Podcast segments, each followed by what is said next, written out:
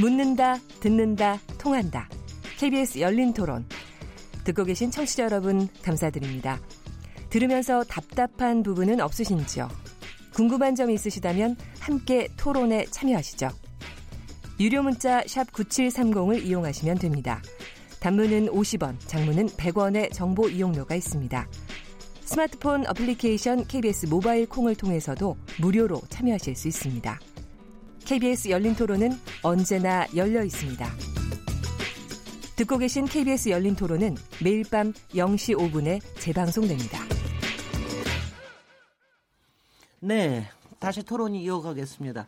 여러 문자 보내주셨습니다. 모두 자유한국당에 대한 의견을 보내주셨네요. 콩으로 방동순 씨, 자유한국당 힘내십시오. 개혁에 꼭 성공하셔서 보수 재건에 성공하시기 바랍니다.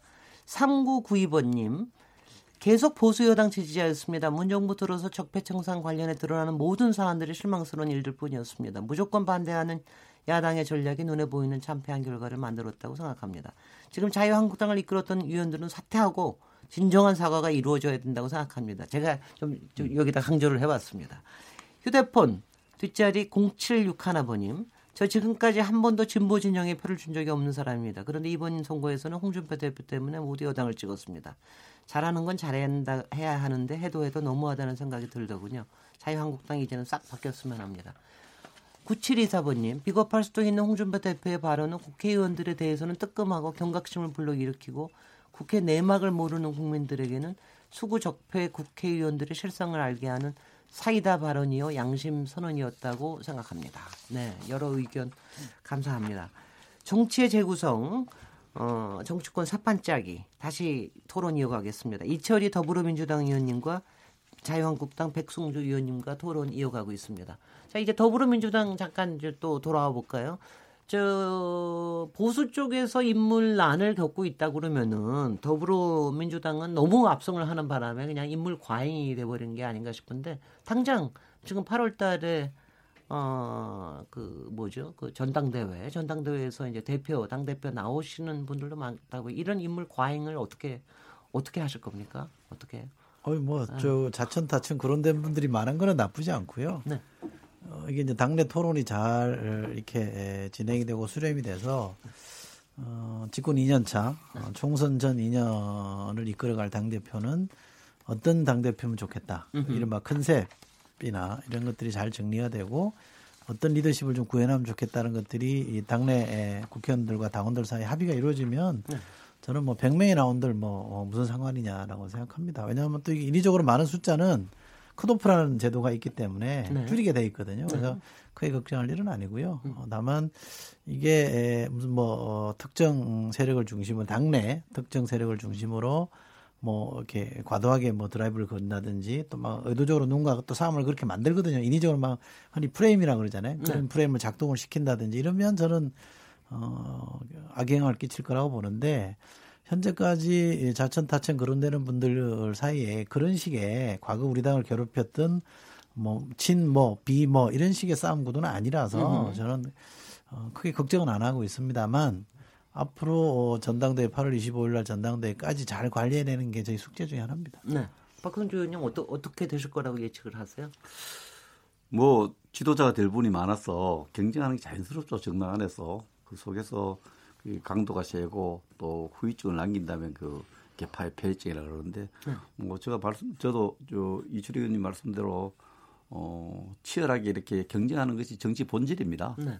정치하면서 자꾸 덕담을 주고받는 게 정치라고 국민들 싸우지 마라 그러는데 정치는 사실 또 그렇죠. 싸움, 싸움이고 투쟁이죠. 그래서 네. 치열하게 투쟁하고 그 이후에 어그 빨리 그 경쟁하는 기관들의 서로 이렇게 주는 것도 좀 있고 그래 가야 되는데 우리 민주당도 사실은 이 개파 싸움이 치열했지 않습니까? 그래서 네. 뭐 당을 하나 만들고 당을 또 부수고 만들고 하는데 아마 세계 수출해야 될 정도로 그 노하우가 다 있어요. 우리가 좀 배워야 되는 부분인데 그런 고통을 많이 겪었고 아마 오늘 말씀 들으니까 그 후유증을 최소화시키는 그런 문화를 만들어가고 있다니까 저희들 잘 보겠습니다. 아, 덕담만 해주시네요. 어떻게?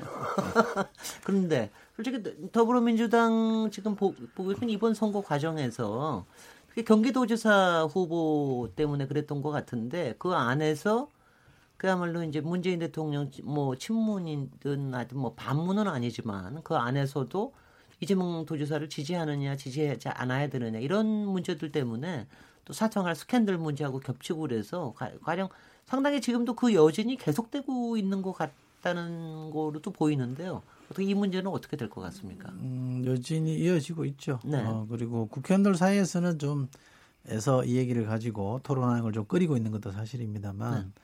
어, 국회의원 아닌 자유로운 당원들이나 지지자들 사이에서는 이거 가지고 논쟁이 벌어지고 있는 것도 맞는 거고요. 네. 어, 저는 뭐 논쟁할 수 있다고 생각하고 서로 의견을 가지고 어느 방향으로 가는지 다툴 수 있다고 생각합니다. 네. 문제는 저희 당이 아까 이제 언급하셨다시피 워낙 당 내분에 지친 정당이고 당이 네. 쪼개지는 아픔까지 네. 겪어봤기 때문에 어지간하면 이렇게 소리내서 싸우는 것 자체를 많이 자제를 해왔습니다, 사실은. 음. 근데 마냥 정당이라는 게 조용하다고 좋은 정당은 아니 거잖아요. 네. 건강한 의견을 가지고 토론하는 건또 필요한 거기 때문에 과거처럼 그렇게 막 자해적인 그런 내부 갈등은 어그 경쟁이나 이런 건 안 해야 된다고 봅니다만 새로운 새로운 뭐 지도자들이 탄생한다든지 네. 새로운 그 다음을 보고 누군가가 한번 깃발 들고 나오겠다든지 하면 저는 그거 가지고는 얼마든지 경쟁이 있어야 되고 그 경쟁을 막을 이유는 없다고 생각하고요. 네. 어, 크게 보면 저희가 그런 갈등이나 당내 경쟁을 잘 관리해 왔는데 말씀드린 대로 지금부터 이제 전당대회까지가 네. 아주 중요한 고비가 되는 건 분명하고요. 네. 어, 그렇습니다. 네. 어, 좀 걱정이 되는 부분도 있습니다. 음, 뭐 말씀 안 하실 거고요. 아 그런데 네. 그 사실 지방선거 끝나고 나면 벌써부터 무슨 대선 앞으로 차기 얘기하고 그러는 게 좀 어색해 보이긴 합니다. 저는 저로서는 가령 김경수 도지사 후보 도지사 이제, 이제 당선자 아 당장 차기 대선 뭐 얘기 나오고 그러니까 저는 좀 그런 거 어색하긴 한데 그래도 당원들 사이에서 특히 이제 지금은 권리 당원들이 상당한 양이 있기 때문에 차기 경쟁 구도에서의 말하자면은 어 어떤 지지하는 정치인 때문인지 그것 때문에 상당히 좀 갈등이 빚어지고 있는 거를 어떻게 보고 계세요? 지금은 그 그거는 뭐 크게 문제가 네. 아닌 것 같고요. 네. 그러니까 자기 관련해서 어, 이러저런 해석들을 하는 거는 어, 언론의 관심, 네. 일종의 미디어의 포커스일 뿐이지 네. 일반 당원이나 국민들은 아직 그런 데까지 관심이 가 있는 것 같지는 않고요. 네. 지금은 문재인 대통령이 잘하고 있기 때문에 네. 이 잘하는 것들이 계속 이어지고 또 손에 잡히는 성과들이 계속 어, 나오면 좋겠다 이런 정도이고 그게 어느 시점 가면 이제 자기 경쟁을 놓고 자연스럽게 이제 네. 이러저러 좋아하는 사람들이 생기고 좋아하는 음. 사람들끼리는 또 경쟁도 하고 다툼도 있는 건데 아직은 그 단계는 아닌 것 같고요. 네. 언론에서 좀 과하게 해석을 하고 있는 것 같아요. 네. 그래요. 그러면 그렇게 네. 그렇게 보는 걸하고 조금 추이를 보, 겠습니다 네. 뭐 SNS 상에서 이래도 굉장히 좀 뜨거운 것 같더라고요. 아니 그건 네. 뭐 충분히 그럴 수 있죠. 네. 네. 그러면 이제 이제 국회 얘기로 좀 돌아와서 여전히 어, 더불어민주당이 130석이 되긴 했지만 아직도 뭐 여소 굉장히 작죠. 그리고 합해봤자 156석 뭐 이런 정도밖에 안 된다 그러니까 사실 이 후반기에 이제 국회를 어떻게 운영하느냐. 여기에 문재인 정부의 사실 이제 문재인 정부가 통일 외교 안보에서 엄청난 성공을 거뒀다면 이제는 이제 후반기에는 어, 경제 쪽에서 상당한 승부를 거둬야 되는데 이런 부분 뭐 경제뿐만이 아니죠. 다른 여러 가지 개혁 사법 개혁이나 이런 쪽에서도 어, 승부를 좀 저, 겨뤄야 되는데 이, 이 부분에 대해서 어떤 어떤 작전을 갖고 계십니까? 도대체 어떤 작전을 갖고 계십니까? 왜냐하면 굉장히 좀 사실 이거 쉽지 않을 텐데 쉽지 않을 텐데 그렇습니다. 작전을 미리 노출하면 안 되는 아 그렇죠. 네. 네. 그럼 큰 방향만. 네. 어, 대통령께서 어, 말씀하신 게 저는 맞다고 보는데요. 네. 어, 지방선거 이후에는 일자리 민생 위주로 가야 된다라고 네네. 말씀하셨고 그게 저는 중요한 포인트 하나 있고요. 또 취임 1년 동안 6일, 6.13 지방선거까지 대충 한 1년 정도라고 보면 그때는 이제 적폐청산이기 때문에 네. 국회 입법이 아니더라도 일단 행정명령이나 음. 대통령의 통치행위 가지고도 얼마든지 상당 부분 적폐 청산 이런 것들이 가능했거든요. 근데 어, 말씀하신 경제, 일자리, 민생 이런 부분들은 입법을 통하지 않고서는 쉽지 않은 과제들입니다. 그러니까 입법을 어떻게 해낼 거냐의 문제고 그러면 결국 여소야대라는 이 정치정을 어떻게 돌파할 거냐 고민이 있는데요. 당내에서 이러저런 고민, 이러저런 방안들을 가지고 좀 토론이 이루어지고 있는 거고요. 네. 기본은 저희가 생각하기에는 분명하다. 네. 아, 원칙은 민생을 위한 협치. 이게 분명하고요. 이 민생을 위해서 협치에 동의한다고 하면 어, 양발권 양보하고 어, 어, 풀어낼 의지가 있기 때문에 지금은 이제 저희가 사실은 음, 좀뭐 너무 건방지게 안 보이려고 노력합니다만 야당에게 조금 시간을 드리고 있는 거거든요. 이제 음. 원구성이라는 게 사실은 법 위반 상황인데 지금 지속되고 있는 거잖아요. 그렇습니다. 근데 그것도 빨리 안 조르고 빨리 하자고 압박하지 않고 조금 음. 이게 지켜보고 있는 거는 당내 최소한의 정비 시간을 드리고 있는 거라 네. 그것만 지나면 네. 저는 민생을 위한 협치 이, 네. 쪽으로 어, 지금의 정치 세력들 정당들은 지방선거의 민의가 그렇게 표출이 됐기 때문에 음. 많이 그쪽으로 움직여 갈 거라고 보고요. 네. 이걸 꿰는 게 우리 여당의 정치력인데 네. 그 정치력은 좀 발휘할 수 있지 않을까 싶어요. 네.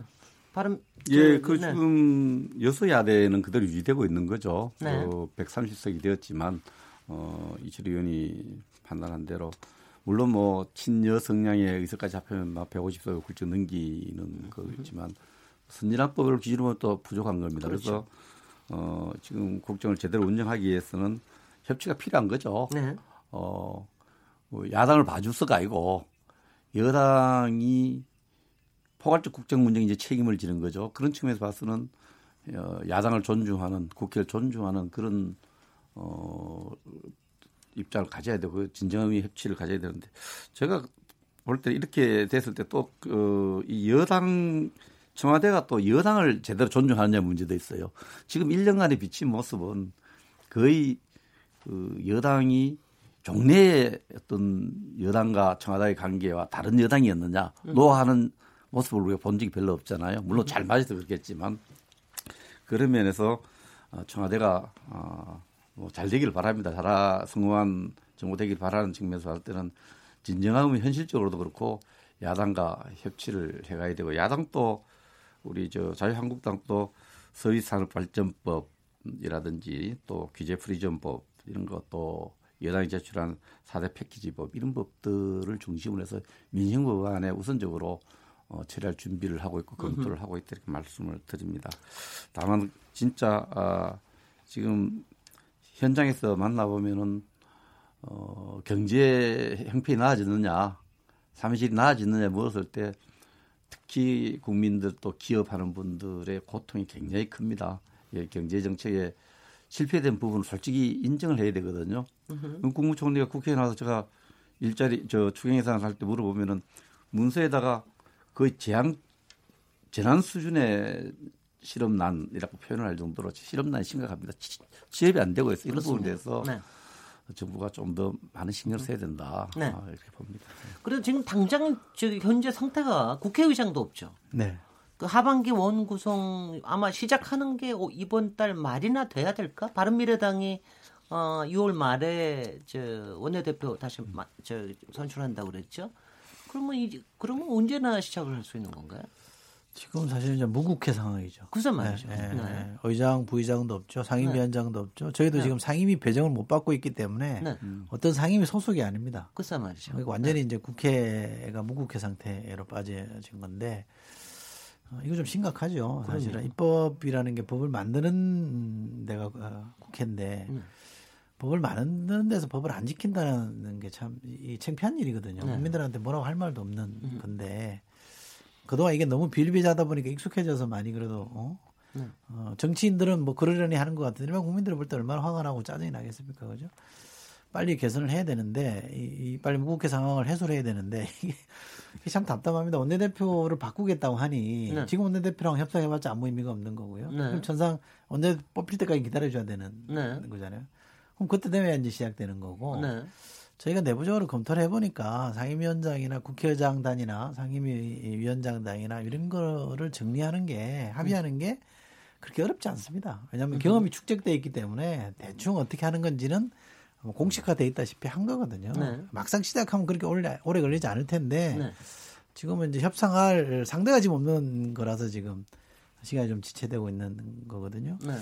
그 점도 저는 정부 여당이 빨리 좀 풀어야 될 숙제인데 면피할 생각은 전혀 없습니다만 네. 우리 뭐 국민들께서 잘 좀 지켜봐 주시면 좋겠어요. 이게 양비론도 맞습니다만 사실 음. 정부 여당도 잘못하고 야당도 잘못하는 게 맞습니다만 자세히 들여다보면 누가 저게 책임 있는지는 잘 가려 주셔야 이게 다음부터는 음. 똑같은 잘못을 되풀이하지 않는데 다 국회 잘못이라고 이렇게 도매금으로 어, 나무래니까 뭐 같이 죽자 이거밖에 안 되잖아요. 그래서 지금은 제가 누가 잘못했다고 말씀드리는 게 아니고 잘 지켜보셨다가 좀 책임을 물어주시면 좋겠다고 생각합니다. 국회가 이 네. 법을 잘 지켜야 되죠. 그렇고 이제 네. 법을 안 지, 저도 초선 의원으로 법을 잘 안 지키는 상황을 이렇게 보니까 전부 지금 여당한테 많이 배웠다 그래요. 그래서 네. 언젠가는 이런 것이 정상화되어서 네. 국회가 정한 국회 룰을 국회가 지켜야 되고 지금 원구성이 안 되는 아마 바른 미래당이 지금 저거 하고 있죠. 원내대표를 6월 말에 6월 하순에 네. 선출해야 돼. 그 기다리는 것 같은데. 네. 어 저도 상임위도 빨리 배치받고 준비도 하고 해야 되니까 저 부대표께서 빨리 좀 신경 써서 빨리 진행하길 바랍니다. 잠깐 여담으로 두 분은 두 분은 저기 전반기에는 두 분이 다 국방위원회 네, 예, 네. 상임위원회에 속해 계셨는데 하반기에는 뭐 다른 위원으로 옮기실 생각이십니까? 어떠십니까? 이철희 의원님. 이철희 의원님은 사실 국방하고 아무 관계도 없던 분이 국방위원회 가시더니 너무 잘 활동하시더니 간사까지 되셨어요. 그럼 아니, 계속 하시는 게 좋지 않습니까? 않고 육군 병장 출신이에요. 아, 물론이죠. 대장이 네, 네. 병장. 네. 그래서 그래서 그럼 계속 그, 하시 하셔야 되지 않나요? 어떻게? 고민 중인데 한 상임위를 하면 네. 한 4년을 해야 온전히 알지 않느냐라는 네, 네. 선배님들의 충고를 좀 이렇게 깊이 좀 새기고 있는 중이라 네. 어, 국방위를 더 하지 않을까 싶은 생각이 좀 강하고요. 다만 부대표니까 되게 이제 다른 분들이 안 가는데 전략적으로 막 배치할 수도 있거든요. 강제로. 아, 네. 그 가능성이 네. 좀 있어서 제가 네. 장담은 못 하겠습니다. 네. 네. 백성주 의원님은 뭐 계속 국방부에 계속 국방위원회에서 지키셔야죠. 어떠십니까? 국방위원회 하면은 장점은 공부를 적게 하고도 uh-huh. 이제 회의에 참석할 수 있는 부분 장점인데 좀 단점은 좀 국방위원회 가서 좀 세게 질문하면은 친정 안 봐준다 그러고 네. 또뭐 느슨하게 하면 또 그런 네. 그래서 봐준다고. 근데 네. 제가 또 지역구는 또 공장이 많은 지역이어서 네, 또 네. 그런 문제에 있어서 어. 좀 고민 중에 아, 그, 그러시군요. 네. 자 이렇게 두 분 또 국방위원회에서 마주칠 가능성이 굉장히 높으실 분들 두 분이 일단은 지금 20대 일단 저기 하반기 시작되면은 가장 먼저 시급하게 해야, 해야 될 과제들이 어떤 게 있을까요? 네. 국방이에요? 아니요, 국방위가 아니고 국회 전반에서 일단은 저 판문점 선언 비준하는 것부터 시작해야 되는 거 아닌가요? 어떻게 되는 그것도 급하고요. 그건 저는 뭐 꼭 해야 됩니다. 왜냐하면 네. 이저 한반도 평화 체제라는 게 길게 가야 될 과정인데 그 시작이잖아요. 네. 그러면 어, 이게 여야가 합의하는 형태로 가야 지속 가능한 거거든요. 그렇죠. 근데 이제 일부 뭐 여당만 밀어붙이고 야당은 또 반대하고 이러면 이게 어, 평화를 정착시키는데도 저는 도움이 안 된다고 보기 때문에 네. 이번 선거에서 드러난 민심은 자유한국당 쪽에도 과거처럼 가지 말고 이제는 평화는 받아들여라. 이 네. 평화 체제로 가는 것은 수용해라 이런 거 아닙니까? 으흠. 그러면 대승적으로 봐서 그 당적으로 국회에서 이 평화 체제의 판문점 선언에 대해서 국회 비전을 이뤄내는 것은 큰 성과일 수 있다고 저는 생각하고요. 으흠.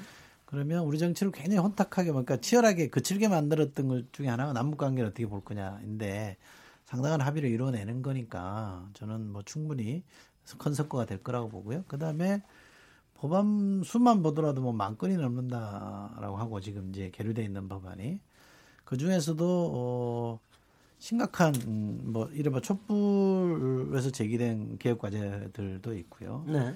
오랫동안 묵혔던 개혁 과제들도 있고, 예, 또 경제 살리는 법도 있고, 으흠. 민생을 지키는 법안들도 있잖아요. 이것들은 좀 다 알고 있거든요. 지금 뭐가 문제고 뭐가 문제가 아닌지 이런 것들을 한꺼번에 저는 다 테이블에 올려놓고 풀어내야 된다고 생각하고 어, 이번이 이번 정기국회 때가 저는 기회라고 봅니다. 네. 예, 이렇게 민심의 소재도 분명히 드러났고 각 당이 예, 조금 한 발 양보할 수 있는 여지들이 많이 생겼기 때문에 이번 정기국회는 뭐 그야말로 민생 입법의 국회로 만들어낼 수 있는 절호의 찬스거든요. 네. 그것들을 해내는 게 중요합니다. 아, 그렇게 말씀을 하시는데 우리가 전반기 때도 보면은 그렇게 해놓고 뭐 결국은 통과 안 된 것들이 너무 많아서 어떻게 하반기에는 상당 부분에 일단은 지금 저 자유한국당에서도 한반도의 평화 체제에 대해서는 상당히 좀 어, 발상의 전환을 가져야 되겠다 이런 말씀도 나오시고 그러는데 그 판문점 선언에 대해서도 저 우리가 결의안 네. 어, 최대 공약수를 찾아서 결의안을 만드는 과정에 네. 여야가 합의점을 그 용어 때문에 못 찾아서 결의안을 못했던 부분이 있죠. 그런 부분은 여야가 다시 절충해 갈 걸로 생각하고요. 네. 우리가 20대 국회가 꼭 해내야 될 일 중에 하나가 이번 후반기가 아니면 할 수 없는 게 저는 기원 문제라고 생각합니다. 그렇죠. 네. 어, 청와대가 불쑥 어, 청와대 안을 내놨다가 이제 국회에서 표결도 못하고 넘어갔는데 이 국회가 이 개헌 문제에 대해서 좀 이제 그 개헌 지금 헌법 체제는 좀 수명을 다 했다 보거든요. 네. 우리한테 안 맞는 옷이에요. 그래서 개헌 문제에 대해서 좀 더 진지하게 여야가 머리를 맞대서 국회가 주도하는 개헌안을 만들어서 올 가을에 좀 통과시켰으면 좋겠다 이런 생각을 저는 갖고 있어요. 그 어떻게 그, 그 투기 그 투기가 구속이 돼 있죠? 아니 지금 사법개혁 투기에 네, 네. 음, 같이 들어가 있죠. 네. 이제 또 이렇게 제가 반론을 하면 선거 끝난 지 얼마 됐다고 또 다투냐 이러실 것 같은데 네. 대통령이 불쑥 꺼내놨던 건 아니고요. 네. 그 대선 공약이었습니다. 네. 예, 대선 공약이라는 거는 공약 아닙니까, 그죠? 국민들 앞에 약속한 공개적으로 약속한 건데 그 약속을 지키기 위해서 개헌안을 내놨더니 그 왜 내놓냐고 또 어, 타박을 하고. 네. 근데 어쨌든 헌법적 행위로 대통령이 헌법에 근거해서 어, 결혼을 내놓으면 60일 안에 투표하면 되거든요. 투표해서 부결시키면 되거든요. 네. 투표 자체도 못하게 만들어 버리는 이런. 상황인데 이렇게 해놓고 나서 정작 국회에서 개헌안을 만들자고 하면. 이게 과연 진정성 있는 제안인지에 대한 의구심이 드는 건 당연한 거 아닙니까? 그러니까 그거 정리하고 가자 이 말이죠. 네. 그리고 개헌하자 이렇게 하면 되는데 왜 네. 그걸 못하는지 이해가 안 됩니다. 그 3분의 2의 동의를 받아야 통과하는데 어, 야당이 반대한 안을 내놨는 것을 뭐 표현이 뭐 언짢을 수도 있지만은 쓰는 표현으로 불수이라는 표현이 언짢을 수 있지만은 이거는 그 국회를 통과해서 국회가 상당히 저 같이 조율을 거치 갖고 되는 게 맞다고 봅니다. 그래서 그 어쨌든 지금 공약을 했고 제출하고 표결 안낸 것을 공약을 이행했다고 생각하면 그건 잘못이라 생각합니다. 그래서 어, 국회가 후반기에 개헌 문제 좀 진지하게 다루어야 될 필요성이 있잖아요. 그러니까 대통령의 개헌안을 부결시킬 수 있잖아요. 부결시켜 주시면 되지 왜 부결을 안 시켜주냐 말이에요. 왜 표결을 못하게 만드냐는 거죠. 그 참여하는 것 자체가 국회의 의사를 확인한 거 아닙니까? 아니 지금 헌법적 행위라는 거는 와서 표결을 해서 음. 이거 안 됩니다라고 반려하면 되잖아요. 그그 의결 종료서가 안 되면 그 자체가 일부러 부결을 받아들여야 되죠. 네. 지금 이제 이제 다시 돌아갈 것 같이 보여요. 그런데 아니 그러니까 이, 이거예요. 지금 어 여하튼 간에 지금 국회 구성 자체가 지금 아 그러니까 협치라는 게 이렇게 잘 되기가 쉽지는 않겠다. 그래서 적어도 몇 가지에 대해서는 그래도 서로 좀 합의를 이루어서 이것만큼은 좀 해내야 되겠다고 하는 게 있어야 될 것 같은데 개헌이 그게 될 것 같습니까? 개헌이 그 중에 하나가 개헌을 첫 번째 어젠다로 꺼내는 거는 동의하지 않고요. 네네. 예, 그거는 네. 좀 시간을 갖고 가는 게 저는 맞다고 생각합니다. 네. 그리고 그게 인지상정으로도 맞습니다. 왜냐하면 네. 대통령 개헌에 대해서 어, 표결도 안 하고 지금 묻어놓고 있는데 음. 그거는 그대로 묻어놓고 우리끼리 다시 네. 논의해보자 그러면 네. 어, 그거는 저는 앞뒤가 안 맞는 거라 여당이 동의하기 좀 어렵다라고 네. 그거는 아닌 것 같고 네. 문제는 우리가 할 수 있는 우리 국민들이 지금 당장에 필요한 것보다 하자 말이죠. 네. 응? 그러니까 개헌이라는 거는 총선 대선 전에 하면 되잖아요. 그죠? 네. 근데 민생 과제라는 건 당장 해야 되는 거거든. 요 당장 네. 지금 고통을 받는 분들이 있고 당장 절박하게 호소하는 분들이 있다 그러면 그거 좀 네. 하자. 네. 그거 해놓고 또박또박 가다 보면 개헌도 되는 건데 지금은 이제 그런 걸 개헌이라는 거를 해서 거기다 덮어버리고 네. 이게 우선이더라고 그렇게 묶어버리잖아요. 그건 안 된다고 저는 생각합니다. 아니요 민생 민생 법안을 조금 전에 말씀 법안 우리가 당이 제출하고 있는 법안들 소개해 드렸습니다마는 여당이 제출한 거 우리가 제출한 거 민정 법안을 지금까지도 처리해 왔고 그래서 우선적으로 다루는데 병행하는 거죠. 개헌안을 다룬 데서 민정 법안을 안 다루자는 논리는 안 되는 거고 민정 법안도 하고 이 큰 틀에서 20대 국회가 해야 될 큰 가지 중에 하나가 저는 이 개헌 문제를 마무리 지어야 된다 이렇게 생각을 합니다. 저는 이런 말씀 드리면 조금 어떻게 들으실지 모르겠는데 이게 국회의원을 계속 해야 되나 말아야 되라는 고민의 지점 중에 하나가 네. 어, 국회의원 놓고 아무것도 안 하고 있을 때. 네. 5월 국회도 그렇고 지금 6월 국회도 그렇고. 그럼 열어놓고 야, 해보셨잖아요. 아, 네. 네. 정말 제가 왜 이 짓을 하고 있는지 막 짜증이 막 나거든요. 네. 이거 계속 해야 되는 느낌이 들 정도인데 네. 지켜보는 국민들 표로 네. 대표라고 보내놨는데 그 짓거리 하고 있으면 얼마나 열받겠습니까. 그래서 저는 이런 좀 하면서 가자. 네. 그리고 이런 순서를 좀만 잘 조정을 하면 훨씬 생산적으로 할 수 있잖아요. 글쎄요. 그러니까 민생개혁 법안이라는 것도 사실은 지금 자잘하게 우리가 일상적으로 하는 걸 많이 합니다만 음. 크게 민생개혁 법안이라고 하고 있는 건 지금 다 안 되고 있습니다. 못 네. 하고 있는 거잖아요. 네. 그거 하자는 거죠. 정리해 보자는 겁니다. 그거는 열고 탭을 만들어서 오케이 한번 해보자 이러면 저는 안 될 일이 없다고 생각하는데 그거조차도 안 된다고 생각합니다. 아니, 이렇게 들으면 또 또, 또 뭐라 그러실지 모르겠습니다만, 이 방탄국회 한다고 이 국회를 놓고 아무것도 안 했잖아요. 그때 방탄국회란 말을 그렇게 아니, 그걸 이번에 표로 심판받은 거 아닌가요? 아, 방탄국회라는 게 국회의원이 스스로 언론이나 국민들이 방탄국회라 하면은 그건 이해가 돼요. 그러나 방탄국회 먼저 그 구속적 저 체포동의서 요구했을 때 투표했을 때 어, 자유한국당도 동료 의원이기 때문에 찬성을 했지만은 민주당도 한 50여 명이 어, 상당수가 참여한 걸로 이렇게 나오지 않습니까? 그러면은 정상적인 의사, 그 국회 의사 결정에 따라 간 거고요. 이번에도 누가 저 체포 동의안 요구가 있으면은 국회가 열리면은 우리가 안 하겠다는 이야기 한 적이 있습니까? 하는데 그걸 자꾸 방탄국회라 그러면은 아니 안 하고 계시잖아요. 아니요 하죠. 왜 하면 아니, 우리도 안 할 방도가 없잖아요. 법적으로 체포 동의안 표결을 해야 되는데. 아니 그러니까 빨리 의장 음. 빨리 구성하고 표결하면 되는데. 그 지방 선거가 있었고 여러 가지 네? 그 다른 정말 국회 외적 상황 때문에 국회가 좀저 정상 안 되는데 자꾸 방탄국회라고 이름 붙여서 국민들에게 우리 당이 지 국회를 놓고 지금 저안 데려간 것은 방탄국회 프레임 아, 그러고 보죠. 그러고 보니까 제가 제가 정말 6 6월 달은 자동적으로 임시국회에 열려 있는데 7월은 그럼 비게 되는 겁니까? 아니, 그럼 이제, 이제 그럼 8월까지 기다려야 되는 거예요? 방탄국회는 아닌지는 네.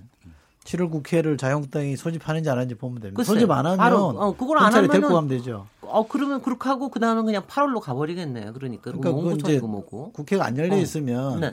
의원에 대해서도 구속할 수 있는 힘이 법원에 바로 넘어가게 돼 있기 네, 네. 때문에 네. 국회가 막을 방법이 없잖아요. 네. 근데 저는 또 열 거라고 생각합니다. 글쎄. 예. 그러면 글쎄. 이게 뭐라고 말씀하시든 방탄 국회가 되는 것이고 네. 그리고 저는 이게 좀 제가 국회 저한테도 적용되는 거긴 합니다. 제가 좀 답답한 게 뭐냐면 이거는 네. 국회에서 표결은 그 사람이 유죄냐 무죄냐를 결정하는 게 아니잖아요. 그건 네. 법원만 할 수 있는 그렇죠. 거잖아요. 네. 그러면 구속 적부심에 가서 어? 네. 그걸 재판을 받으라는 얘기잖아요. 그러니까 네. 판사 앞에 가서 네가 구속될 만한 사유가 있는지 없는지를 소명해라. 출두해라 그거 아닙니까? 네. 그거조차도 못 하겠다고 아, 하는 건 저는 너무 잘못이라고 봐요. 그거는요. 그저 모든 국회의원이든 국민이든 저는 어, 불구속 기소를 그냥 찬성하는 입니다. 법정치 헌법정치에 따라서. 그래서 어떤 절차에 의해서 국회의원이 어, 체포 동의안 쓸때 표결을 받을 권한이 있지 않습니까? 그 권한에 대해서 그래서 체포 동의안 표결 결과에 따라간 것을 가지고 자꾸 같이 참여한 사람들 동료 의원이 반탄국회였다 뭐 이렇게 하는 거는 안 맞다. 그 언론이라든지 일반인들은 그렇게 이야기할 수 있어요. 절차의 네. 권한. 반탄국회는요. 국회를 열어가지고 표결 자체를 못하게 막는 게 방탄국회입니다. 네. 음. 이제 조금 싸우기 시작하셨으니까 여기서 좀 잠깐만 쉬시고 그리고 저 그리고 한미연합 훈련에 관련된 논의로 이어가도록 하겠습니다. 지금 여러분께서는 KBS 열린 토론 시민 김진애와 함께 하고 계십니다.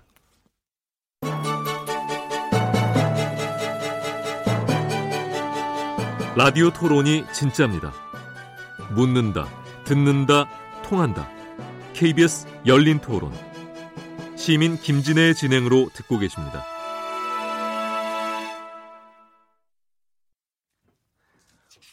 네.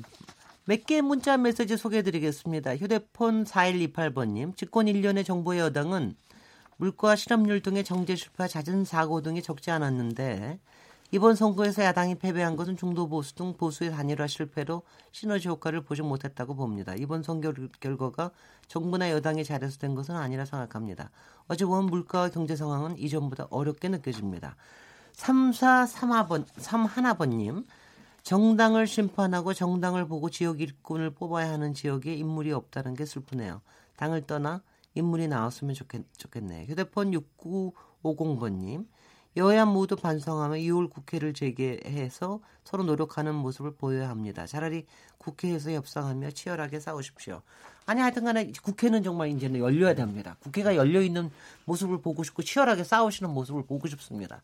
그래서 그, 그, 그 전에 한미 훈련, 군사 훈련, 한미 연합 군사 훈련 어, 두 분의 뭐 완전히 스페셜티기도 하니까는요. 사실 이번에 북미 정상회담 끝나고 난 다음에 오히려 여러 가지 해석 때문에 여러 가지 얘기가 나왔지만 그 중에 하나가 어, 한미 연합 군사 훈련 중단 이 부분이 굉장히 큰 뉴스가 됐습니다. 이 부분에 대해서 어, 오늘 트럼프 대통령이 제일 마지막 어, 뉴스가 오늘 트럼프 대통령이 이 중단 방침은 북한과의 비핵화 협상이 결렬되면 즉각 재개할 수 있다 이렇게 밝힌 게 가장 마지막인데요.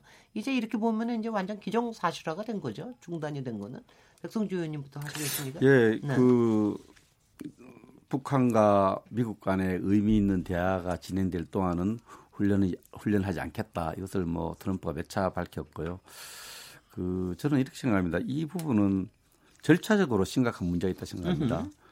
우리 군사 훈련 부분을 미국과 북한의 미국 대통령과 북한 김정은이 만나서 이야기를 하고 미국이 우리 정부에 통보를 하고 또 한국과 미국의 국방 당국이 조율해서 우리 정부도 이제 어, 대화가 진행되는 기간 동안에는 훈련하지 않도록 신중하게 결정했다 이런 내용을 내놨는데 네. 이건 트럼프 좀 항의해야 됩니다. 음흠. 이 부분은 제안하기 전에 제안하기 전에 에, 트럼프가 우리 정부와 양해를 구하든가 얘기를 해야 되는 거죠. 이거 자기들이 결정해놓고 한국에 통고하는 형태. 그 내용 자세한 거는 그저 안보실장 설명을 좀 해야 될 부분인데 이거는 정말 심각하게 좀 절차상에 저는 문제가 있다고 생각을 해요. 그래서 내용상으로도 어, 트럼프도 그렇고 우리 정부도 그렇고 굉장히 반복적으로 어, 한미 연합 훈련은 북한과 협상 대상이 아니다는 입장을 계속 밝혔는데 네. 이게 이제 상황이 바뀌어서 바뀐 거죠. 네. 바뀐 상황이 바뀌어도 바뀔 수 있겠지만 이전 입장하고 이후 입장하고 좀 다른 부분하고 또 미국의 맥케인 대통령 후보 아시죠? 공화당의 상원 의원, 네네. 군사위원장 또 이 부분에 대해서 강력하게 이야기를 했죠. 네. 훈련 중단 이 부분을 가지고 북한의 협상 카드로 쓴 것은 대단히 잘못됐다 이런 주장을 하시는데 이런 부분은 저희, 저희 어, 좀 트럼프 대통령의 그 절차상의 문제를 트럼프 사람이 원래 좀좀 다른 나라에도 그래요. 캐나다도 그렇고 다른 나라도 많이 그러는데 뭐 우리나라에만 그런 게 아니고 그렇지만은 이것도 대단히 우리 정부에 대해서는 트럼프가 적으로 적극적이 뭐 생각이 있었겠죠. 생각이 있었지만은 음. 동맹국에 대한 기본적으로 지켜야 될 것을 안 지켰다 이렇게 생각을 합니다. 이철희 의원님 어떻게 해석하고 계십니까? 저는 한미 간에 물밑 간의 협의는 좀 있었을 거라고 보고요. 어, 그거 협의 없이 일방적으로 뭐 선언한 하듯이 말하기 좀 어렵다라고 글쎄요. 보고요. 또 그런 얘기를 하고 나서 어, 사후에라도 또 저희 정부가 협상을 거친 거 아닙니까? 협의를 거쳐서 우리 정부 오케이 하니까 그러면 그렇게 가자 이렇게 얘기한 거가 좀 중요하다고 보고요. 네. 중단이다 말거든요. 폐기가 아니다. 한미 군사 훈련을 폐기한 게 아니라 중단이다 말이에요. 그리고 트럼프 말대로 북한의 위협이 생기면 협상이 결렬되면 곧바로 다시 재개하면 되는 거거든요. 네. 이거 뭐 한 번 폐지한다고 해서 내년부터 시작해서 뭐 영구히 못하거나 10년 동안 못하는 게 아니잖아요. 네네. 준비하면 얼마든지 할 수 있는 거기 때문에 또 그동안 개해왔던 거기 때문에 재개하는 건 얼마든지 저는 어렵지 않다고 봅니다. 그래서 음. 너무 과민 반응할 일도 아니라고 생각하고요. 네. 조금 더 원론적으로 들어가 보면 한미 군사훈련을 왜 하느냐. 뭐 주변국이 있기는 합니다만 그걸 논외로 하면 북한의 위협 때문에 하는 거잖아요. 네. 그럼 위협을 감수시키기 위해서 이 군사회담, 아, 군, 한미 합동훈련을 어, 전술적으로 어, 어, 잠정적으로 쓸 수 있는 카드로 쓰는 게 저는 뭐가 잘못된지 모르겠습니다. 음. 원래 훈련 자체가 군사 위협 때문에 하는 건데 군사 위협을 감소시키기 위해서 이게 안 하는 게 중단하는 게 유의미하다 그러면 쓸 수 있는 거죠. 네. 왜 못 씁니까? 백동주 의원님. 예, 이 부분은 트럼프 대통령이 발표를 하고 나서 우리 정부의 공식 입장이 진위를 파악해 보겠다 했습니다. 그래서 음. 우리 정부가 사전에 의논하지 않았다는 것이 우리 정부 스스로 이야기했던 거예요. 그 수가 그 시각에 매티스 장관 알고 있었던 것 같아 트럼프하고 미 국방 장관 알고 있었던 거예요. 이런 부분 절차성으로 잘못된 건 잘못됐다고 이야기를 해야 됩니다. 그리고 왜 그러면 이번에 의미 있는 대화가 진행될 동안에 훈련하지 않겠다는 게 새로운 방식 아니에요. 이미 76년에 팀 스프리트 훈련이라는 게 그 당시에는 20만 명 정도 참가해서 굉장히 강력한 훈련을 했습니다. 엄청났죠. 93년에 이 훈련을 중단합니다. 네. 왜 중단하냐? 미국 기본 합의서를 앞두고 북한 핵 폐기 노력과 맞물려서 네, 네. 팀 스피리트 훈련을 93년에 중단해요. 네. 근데 북한은 또 이거 북한을 자꾸 의심하는 시선을 저, 보일 수밖에 없는 게 중단해놓고는 북한은 그, 그 이후에 핵을 개발했다는 거죠. 음. 새로운 방식은 아닌데 물론 오늘 트럼프 대통령이 음, 이전과 달리 그러면 의미 있는 대화가 의미 없이 끝나면은 바로 한미 훈련을 재개하겠다고 밝혔지만은 팀 스프리트 훈련의 경우를 보면은 훈련이라는 게 굉장히 어렵다, 오랜 시간 준비가 있고 또 준비 과정이 필요하고 그렇습니다. 그래서 그런 측면에서 보면은 어, 이 훈련 중단 카드는 트럼프가 사용했는데 우리가 정부 따라가고 했는데 어, 북한에 대해서 잘못된 메시지 줄 수 있다. 또 북한이 그 사이에 진행된 남북한 군사회담에서 그 기정사실화해서 거의 우리 정부를 압박하다시피 그 군사훈련 중단에 대한 입장이 너무 고압적이에요. 이런 달라진 모습을 봤을 때 이 부분은 군사훈련 부분은 어, 안보를 걱정하는 사람들 또 미국의 조야 정치인들 또 안보 전략가들 또 그런 걱정을 많이 해요. 근데 이 걱정을 하면은 미국에서는 트럼프가 야 그 발목 잡기를 얘기 안 해요. 건강한 비판을 듣습니다. 그걸 지렛대로 또 북한을 다루고 이러는데 우리도 우리 사회에서 이런 데 대한 걱정을 하고 우려를 하고 비판을 하면은 안보 발목 잡기다, 평화 발목 잡기다 보는 게 아니라 그 부분을 갖고 이야기를 해야 됩니다. 그 협상의 지렛대 북한에 대한 메시지를 만드는 자료를 이용해야 된다 생각합니다. 네. 네, 이철희 의원님. 아니, 그런데요. 지금, 지금도 말씀하시는 중에 잠깐 있었지만 예전에도 김영삼 대통령 시절에 이렇게 중단했었던 적이 있었죠. 네. 그러다가 저기 한 거. 근데 지금, 지금 문제를, 바로 제기했죠. 문제를 1년 만에. 제기하시는 거는 팀스 그때는 한미, 아니, 그 네, 네, 바로, 바로. 제기를 했는데 네. 이, 이 경우에는 트럼프 대통령이 좀 일방적으로 중단을 하는 거를 한 거 아니냐. 북미 정상회담에서 우리하고의 협의가 좀 부족했던 거 아니냐. 이거를 제기하는데 그래서 절차, 절차적인 문제를 제기를 하시는 사실 이런 문제는 국회에서 얘기하셔야 되는 거 아니, 아니에요? 그러니까 이게 얼마나 그 북미 어, 정상회담 전에 협의가 됐느냐, 네. 아니면 제안하고 난 이후에 또 충분히 협의가 있었느냐, 이 문제는 제가 뭐 책임 있게 얘기할 입장이 못 됩니다만 저는 음, 있었다고 알고 있고요. 네. 어, 그건 있지 않고는 불가능한 얘기일 음흠. 겁니다. 그러나 미국에서 말하는 거는 동맹국에 대한 예우치고는 조금 소홀했던 거 아니냐 이런 정도의 음흠. 문제 제기라고 네. 보고요. 거기도 어, 반대 입장에 선 사람들이 그런 문제 제기를 하고 있는 겁니다. 네. 근데 미국 민주당이 지금 이 문제에 대해서 반대하고 있는데 음. 미국 민주당이 대통령을 지냈던 빌 클린턴 같은 전 대통령은 네. 뭐 문재인 대통령을 숨은 영웅이라 그러잖아요. 네, 네. 어, 그거는 일방적으로 정치적인 유불리 때문에 국내 정치적 유불리 때문에 그런 문제 제기를 하는 거라고 우리가 이해를 해야 되는 거지. 옳고 그름의 문제로 접근하면 안 되고요. 한미 군사 합동 훈련이라는 거는 얼마든지 제기할 수 있습니다. 네. 그거는 필요하면 하면 되는 거기 때문에 이거 영구히 폐지하는 게 아니라고 저는 그렇습니다. 생각, 네. 생각하고요. 북한이 고압적이다라고 말씀하시는데 지금 북한이 채운 체다가 저는 고압적이라고 보지 않습니다. 오죽하면 저렇게 몰리고 지금 몰려가죠. 정확하게 얘기하시는 고압적이라는 건 지난번 회담에서 그러니까 고, 고, 이거 얘기하신 거 이런 회담 하지 맙시다 그 발언 얘기하시는 겁니까? 그러니까 하나하나의 네, 그럼 어떤 회담에서 걸 얘기하시는 그쪽에? 에, 최근에 남북한 군사 고위급 회담이 열렸어요. 네네. 그러니까. 거기서 무슨 네. 하나하나의 회담에서 그쪽이 쓰는 용어나 자세가 네. 얼마나 에, 온순하냐, 글쎄요. 그거 겸손하냐, 가지고 얘기하시는, 네, 뭐 네. 이런 거 가지고 지금 얘기할 건 아니고 네. 북한이 미사일 쏘고 핵실험 할 때의 그 오만함, 어? 핵단추가 내 태- 책상 위에 있다라고 했던 그때 비춰보면 지금은 그 속된 말로 하면 납작 엎드려 있는 거 아닙니까? 글쎄 말이죠. 그걸 우리가 평가를 해야 아니 되는 그래서 것이지. 그것 때문에 그런 발언이 나오는 게 아닌가 이런 생각도 들더라고요. 그러니까 그런 걸 저는 평가해야 된다 그러고 그, 미국의 대통령이 회담 안 해 이러니까 네. 죄송합니다 합시다 이렇게 나오는 지경으로 가 있으면 우리 옛말에도 이런 거 있잖아요 얼르고 달랜단 말 있잖아요 네. 그리고 저는 문재인 대통령에게 확신을 갖는 게 뭐냐면 제가 국방위 하면서도 어, 문재인 대통령에 대한 신뢰를 갖고 있는 건 뭐냐면 아, 국방위원 같이 하셨었지. 네. 네. 아니, 대화를 하자 그러면서도 네. 국방 예산을 줄이지 않고 도로 늘렸고 음흠, 음흠. 국방 태세는 더 강화했단 말이죠. 음흠. 무기는 더 사겠다는 거 아닙니까? 음, 음, 네. 그, 그러면 국방 대선은 튼튼히 하면서도 대화를 하자는 거고 네. 거기 저는 변함이 없는데 어, 뭐 이렇게 작은 게 기존의 문법이나 상식과 안 맞다 그래서 이게 뭔가 잘못됐다고 얘기하는 거 그거를 가지고 저는 이- 이번에 국민들이 지방선거에서 자유한국당을 심판했다고 봅니다. 네. 근데 한미 연합 훈련과 네. 관련해서 우리 정부에 알리지 않고 미국이 북한의 에, 김정은과 어, 먼저 합의하고 이것을 우리 정부에 에, 통보하고 차후했다는 것은 선후적으로 절차적으로 잘못된 건 잘못된 겁니다.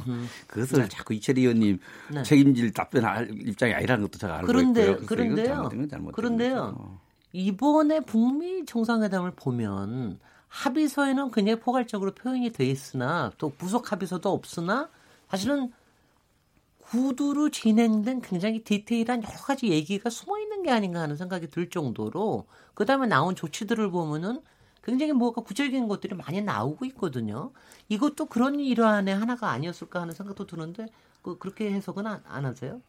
그? 폼페이오 장관이 이제 우리 대통령 네, 네. 예방에서 한 이야기라든지 이렇게 보면 또 회담 진행이 상당히 오랫동안 진행됐거든요. 판문점에서 싱가포르에서 이렇게 진행되어서 저도 네. 그 합의문은 좀 추상적이고 네. 또 CBID가 정확하게 표현되지 않은 부분도 있지만은 실무 차원에서는 우리가 제기하는 많은 문제들이 왔을 거라는 짐작이 되는 부분이 있어요. 거기에 대해서 어느 정도 합의 선상에 이르렀지만 또 북한 국내 정치도 있고 네. 어, 또 이런 이런 게 있어서 감춰져 있다면 또 그렇게 되기를 바랍니다. 그런데 네.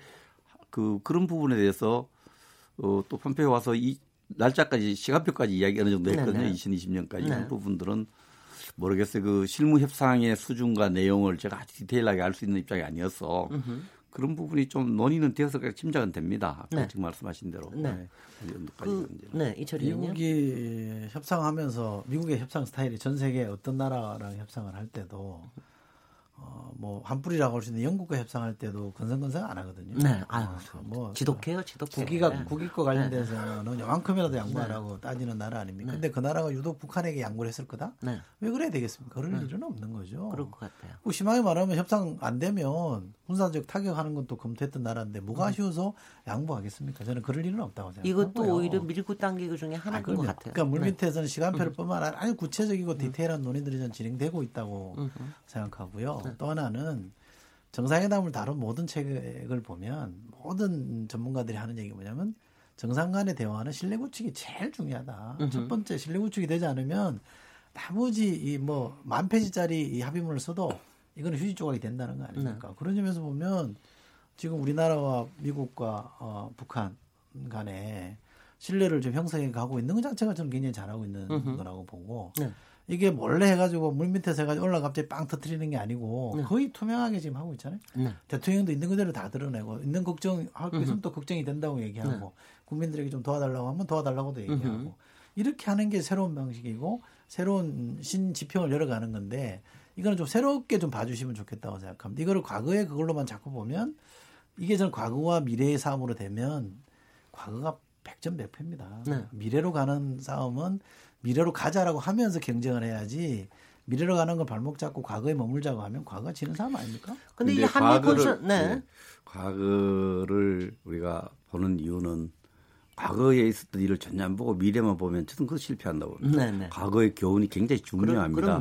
그게 잘 안 바뀌어요. 네. 네. 정말 잘 안 바뀝니다. 그래서 역사 속에서 과거 속에서 북한의 협상 여러 가지 합의를 하고 또 지키는 그 과정 속에서 그런 불안감을 제거해주고 음. 이행 구조를 더 탄탄하게 빈틈없이 만들어가야 되거든요. 음. 과거로부터 교를 음. 찾아야 돼요. 근데 이번에 한미 군사 연합훈련 이거 이거 중단에 대해서는 참 여러 나라에서 자기 크레딧을 다 주장하고 있는데 미국은 자기가 한 것처럼 얘기하고 북한은 자기네들이 제안해서 된 거다 이런 식으로 좀 하고 또 중국에서는 중국에서 제안했던 쌍중 쌍중단이 이번에 실현이 된 거다. 이렇게 이렇게 전개가 되는 게 이게 좋은 외교입니까? 어떤 아, 거죠. 나는 왜냐면 다 자기가 해서 잘한 거다라고 하는 게 좋, 좋기도 한 거죠. 이철희 의원님. 네, 네, 좋은 네. 거죠. 네. 과거 발언을 네, 기준으로 본다면은 네. 중국이 이제 상중단을 네, 이야기할 때는 북한이 핵실험과 그 장거리 미사일 실험을 중단하고 그 대신에 한미 연합훈련 전략 자산을 운용한 연합 훈련을 중단해서 상중단하자. 이 중국의 제안이었는데 이 제안의 또 배경은 북한이 그런 주장을 많이 해왔어요. 그, 결과적으로 놓고 보면은 중국의 과거 주장이 현실화되었다. 네. 북한의 요구가 네. 정책으로 합의문으로 반영되었다. 이렇게 볼 수 있기 때문에 자기들이 네. 과거 거 그런데 네. 트럼프는 자기가 보는 미국 정상을 회담을 통해서 성과를 만들 때 자기 거다 이렇게 네. 주장할 수 있는 건데 네. 좋은 합의는 뭐 했다는 사람이 많습니다. 좋다고 네. 생각하고 네. 평가를 받으면 네. 외교에서 그것도 괜찮은 외교 프로세스가 아닌가 하는 그런 생각 들고요. 그리고 오늘 아주 굉장히 좋은 뉴스는 장사 정포를 갖다가 들이물리기도 했다면서요. 그 아직 확인이 안 된 거죠. 우리 국방부에서도 확인 논의한 바 없다 이렇게 아, 발표를 그래요? 했죠. 예. 아, 그래요? 이 그 남북한의 대화 또는 네. 북미 대화 관련해서 꼭 드리고 싶은 말씀은 문재인 대통령은 음, 과거와는 좀 다르게 일방적인 대화만 지금 추구하고 있는 게 아니거든요. 네. 안보 태세라고 그럴까요? 국방 태세는 튼튼하게 하고 있는 거고. 그다음에 에, 대통령도 미국 대통령도 얘기했습니다만 국제 압박 어, 이거는 계속 유지하고 있는 거 아닙니까? 네. 안 풀어주고 있는 거 아닙니까? 네. 그런 기조 하에서 대화가 유지되고 있고 조금씩 성과를 내고 있는 게 저는 다르다고 생각합니다. 만약에 우리가 우리 거 다 이제 예, 잘될 거니까 이제 음. 다 풀어줄게. 음. 예? 제재도 풀고 압박도 풀고 음. 뭐 국방 능력도 뭐 43조씩 해마다 뭐 쏟아부을 거 뭐 있어 이것도 줄이고 뭐 이렇게 간다 그러면 걱정하는 게 저는 타당할 거라고 보는데 어떤 대통령보다 보수 정부 9년에 어떤 대통령보다 국방비는 더 많이 투자를 하고 있단 말이에요. 국방비 더 쓰고 있단 말이에요. 네. 국방비 정액도 더 높이 하고 있단 말이에요. 네. 그럼 뭐 남을 게 없는 거 아닙니까? 네. 튼튼히 하면서 대화를 하고 있는 거는 박수 쳐줘야죠. 네. 그 아까 제가 잘못 얘기했는데 저기 이철 의원님하고 같이 하신 게 아니라 그 10, 19대에 문재인, 아, 문재인 대통령이 국방에 계셨죠. 2년 하셨습니다. 그래서 네. 2년 하시면서 상당히 상당히 훈련이 되시고 그때 뭐 훈련을 그렇죠. 많이 받으셨다 네. 뭐 이렇게 네. 얘기를 하시죠. 제가 그때 답변하러 많이 나갔습니다. 아, 그래요? 뭐 전방수행 아, 똑같이 많이 했습니다. 그러니까 그때 교육하시고 했던 그때, 분이 아, 바로 백성준 아닙니다. 그때도 네. 그 저한테 질문을 재미난 질문에서 국방 예산을 네.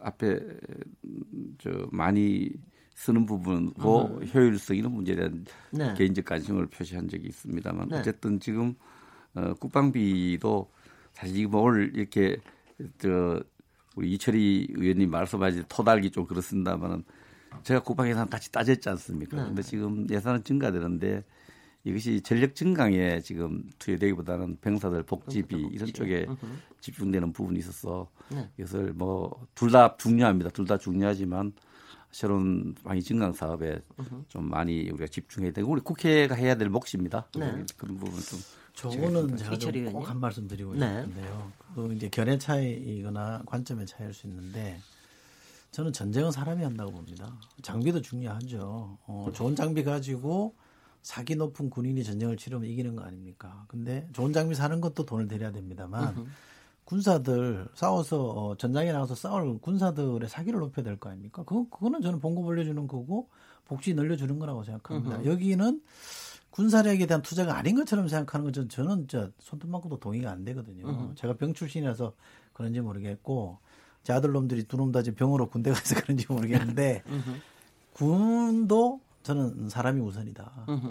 그 사람만이 전부는 아니지만 사람이 음. 우선이고 그걸 전제로 무기를 사고 장비를 사야 되는 거지. 이게 거꾸로 법만이 전도되면 사람은 그냥 의무, 의무 어, 복무니까 무조건 들어오니까 별로 관심 안 가져도 되고 몇 조 들어가는 무기만 사면 전쟁이 일 것처럼 생각하는데 뭐 저도 짧은 지식입니다만 전사를 우리가 따져보면 좋은 무기 가진 나라가 무조건 이겼던 거 아닙니다. 그럼 베트남전에서 음. 미국이 질 이유가 없죠. 음. 사기도 그만큼 그런데 그이 말씀 청취자에 들으면 위체리 의원은 사기를 중요시하게 여기고, 여기고 복지를 중요시 여기고 저는 소리 여기는 것 같이 들릴 수 있는데 그러니까 둘다 같이 중요한데 네. 지난해 1년차 예산을 같이 따져봤을 때는 균형감이 있어서 국회가 따지고 반영해야 될 몫입니다만은 복지 증강, 복지 향상도 중요하지만은 새로운 증강 산업을 중심으로 과학군을 만들어 가는 데도 많이 신경 써야 된다는 걸 그렇게. 네.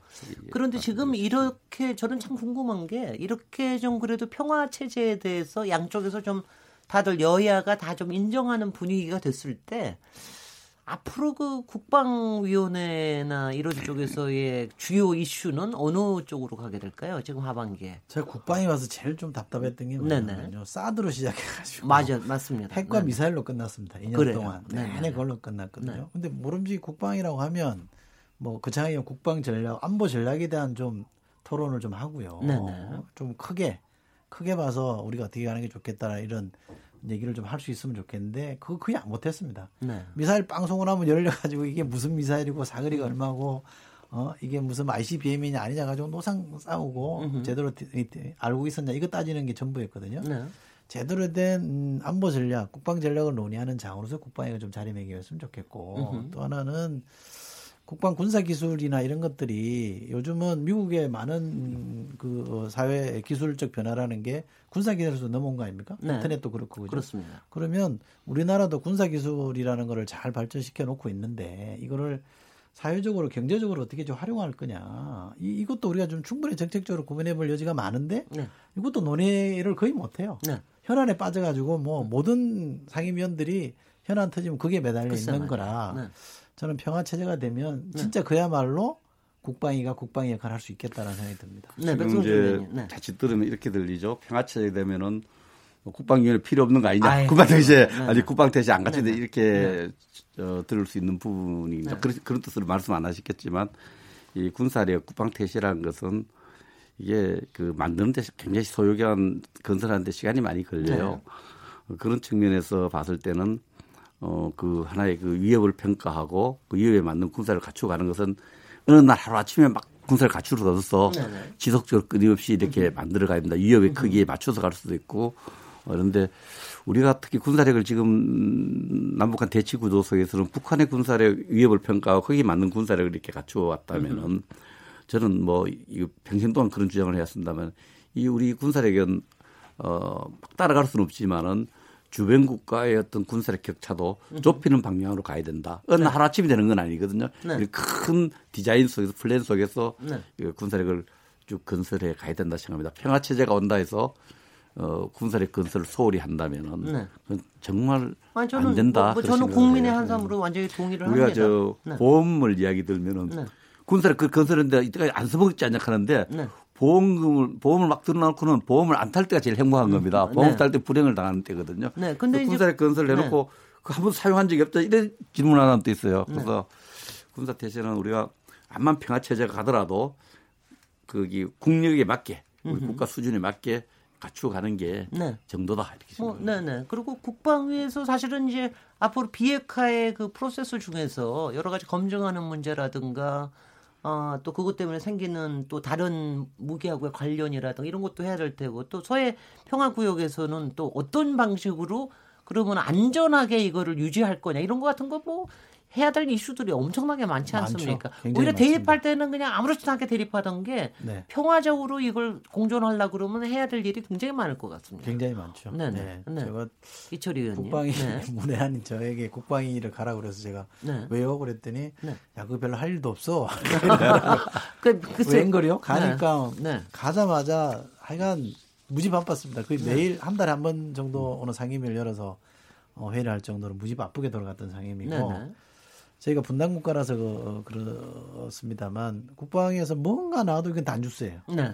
그냥 넘어가는 게 네, 없습니다. 네. 다른 상임이랑 좀 다르게. 네, 네.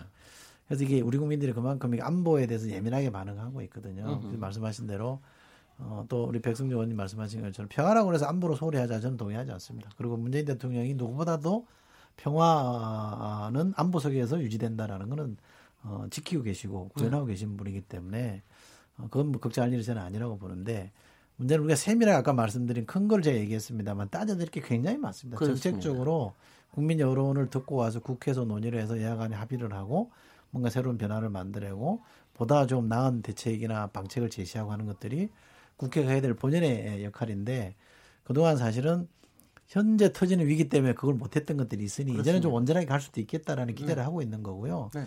그거를 한 2년 하면 진짜 제가 국방 안보 전문가가 되지 않을까. 네. 그 국, 나중에 국방부 장관도 하시는 거 아니에요? 네. 국방 네. 그 국방이 사실 부를 제가 조금 조금 일을 해보면은 소정부 같아요. 관련 네. 안 되는 그런 것 같습니다. 국방에는 또 분야를. 방송국도 있어요. 네, TV 네. 방송국, 라디오 네. 방송국도 있고. 네. 그 진짜 전 정부에 걸쳐서 없는 것이었으면 다 해야 다다 조금씩 다 다뤄야 되는데 에, 국방위원회가 좀더 이 국가가 굉장히 중요한데 많은 의원님들이 국가 지도자가 되려는 의원님들이 국방위원회 와서 좀, 좀, 그런 기간을 거쳤으면 좋겠어요. 아, 저도 처음에 맨 처음에 국회 갔을 때 하도 배치가 안 되니까 저하고 관련된 국방위원회 가서 좀 배우라고 그러더라고요. 아, 그러셨어요? 어, 그래서 제가 아, 그거는 안 되겠습니다. 그러니까 국방위원회 가야 되겠습니다. 이런 적이 있었습니다. 어, 이제 거의 이제 맞출 시간이 됐는데요.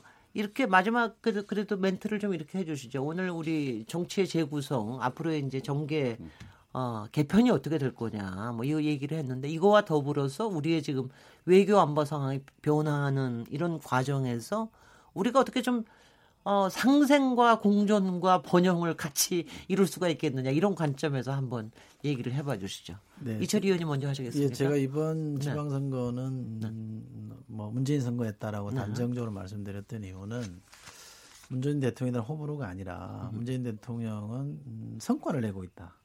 네. 특히 남북 관계 이 긴장을 해소하고 평화로 가는 것에 대한 분명한 성과를 이루었기 때문에 국민들이 점수를 주고 음흠. 박수를 쳐준 거거든요. 네. 그렇다면 우리도 마찬가지입니다. 이거는 여야 문제를 넘어서서 정치가 이제는 좀 성과를 내는 정치를 좀 했으면 좋겠다. 네. 특히 그것이 국민들의 삶의 불편을 좀 덜어주는 음흠. 고단함이 있으면 고단함을 해결해주는 네. 불편함이 있으면 불편함을 해결해주는 그런 정치를 해야 된다라는 게 여야 공이 던지는 숙제인 거고 이거는 성패와 상관없이 주어진 숙제라 이걸 못 해내면 저는 저희도 매를 맞을 수 있다고 생각하고요. 네. 요야를 떠나서가 아니라 이제는 정치권 자체가 다 떠내려갈 가능성도 있기 때문에 네. 정신 바짝 차리고 어, 네. 해야 된다고 봅니다. 네, 예, 우리 한국당이 굉장히 어려움에 처해 있는데 왜 잘못을 인정하지 않고 반성하지 않느냐는데 정말 잘못했다고 저 이야기를 많이 드리고 있고 또 어려움 처한 분들도 어, 국민 눈높이에 안 맞을지 몰라도 그 거기에 대한 어, 사과를 많이 한 것으로 이렇게 합니다. 저희들 네. 당은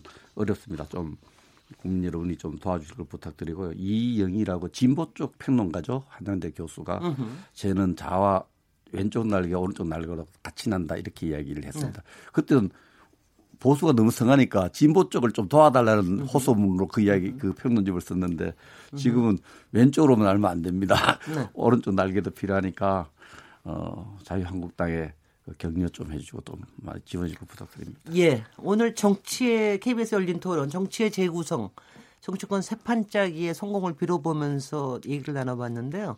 오늘 두 분 여야 의원님들 어, 초선이지만 중진처럼 활동하시는 국방위원회에서 활동하시는 이철희 더불어민주당 의원님, 백송주 자유한국당 의원님 두 분 정말 감사드립니다. 어, 오늘 토론이 굉장히 상탄적으로 이루어진 것 같고요. 사실 국방 외교와 어, 여기에서 우리가 가지고 있는 여러 가지 목표가 우리 정치에서도 서로 간의 균형과 상생과 어, 번영으로 갈 수 있는 이런 태세가 됐으면 좋겠습니다. 러시아 월드컵 어, 오늘 9시부터 이제 있습니다. 여러분 이어서 2018년 러시아 월드컵 대한민국 대 스웨덴전 경기를 중계방송 해드립니다. 여러분 잘 봐주시기 바랍니다. 저는 내일 다시 같은 시간에 오겠습니다. 감사합니다.